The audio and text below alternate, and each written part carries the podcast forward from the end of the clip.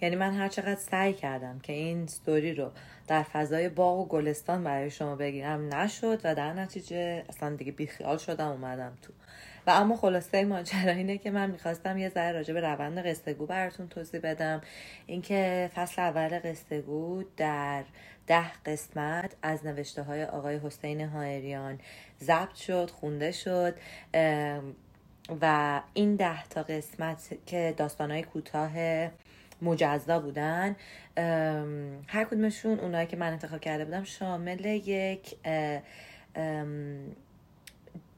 داستان خاطر انگیز بودن در واقع. مخصوصا برای کسایی که تو ایران حالا یا به دنیا آمدن یا زندگی کردن و یک یک مضمون ایرانی یک اون حالت خاطر انگیز ایرانی رو داشت.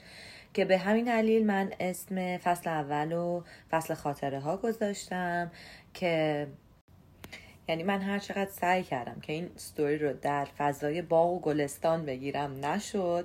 و در نتیجه بیخیال شدم اومدم تو.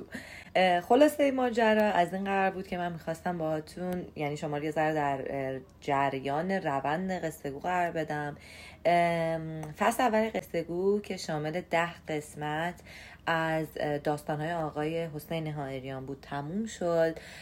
و این ده تا قسمت از نوشته هایشون که من انتخاب کرده بودم هر کدومشون حاوی یک داستان خاطر انگیز بودن در واقع. و مخصوصا برای کسایی که تو ایران به دنیا اومدن یا تجربه زندگی کردن داشتن که یه حالت به قول معروف نوستالژیک در خودش داشت.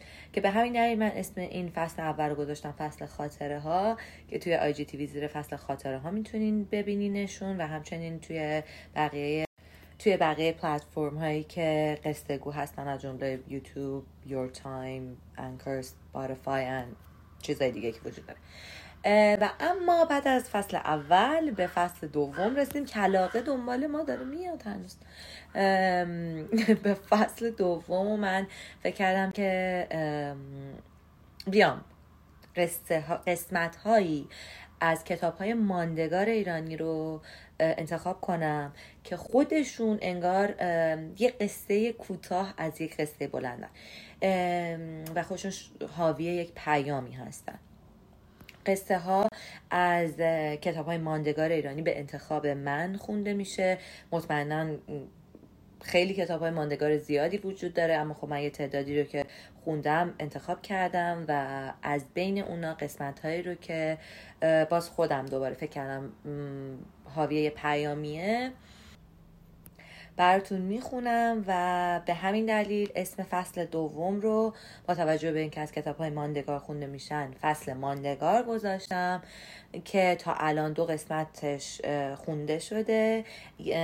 قسمت اول از کتاب سال بلوا از سر آقای عباس معروفی و قسمت دوم قسمتی از کتاب بوفکور از آقای صادق هدایت بوده. و اما اینم از فصل دوم.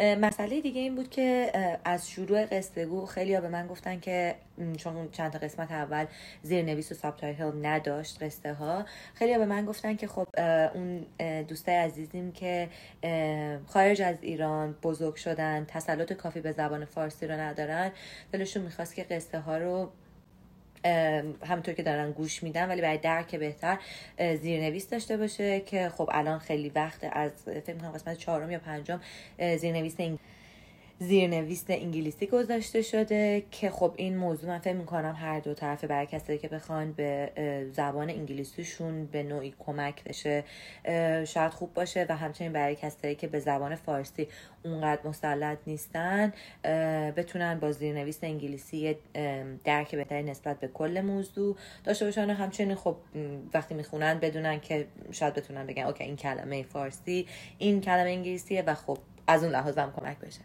خلاصه خواستم این موضوع رو باهاتون در میون گذاشته باشم و لطفا اگر پیشنهادی انتقادی نظری هر چی دارین با هم در میون بذارین. خیلی خوشحال میشم که با نظرات شما آشنا بشم. تمام.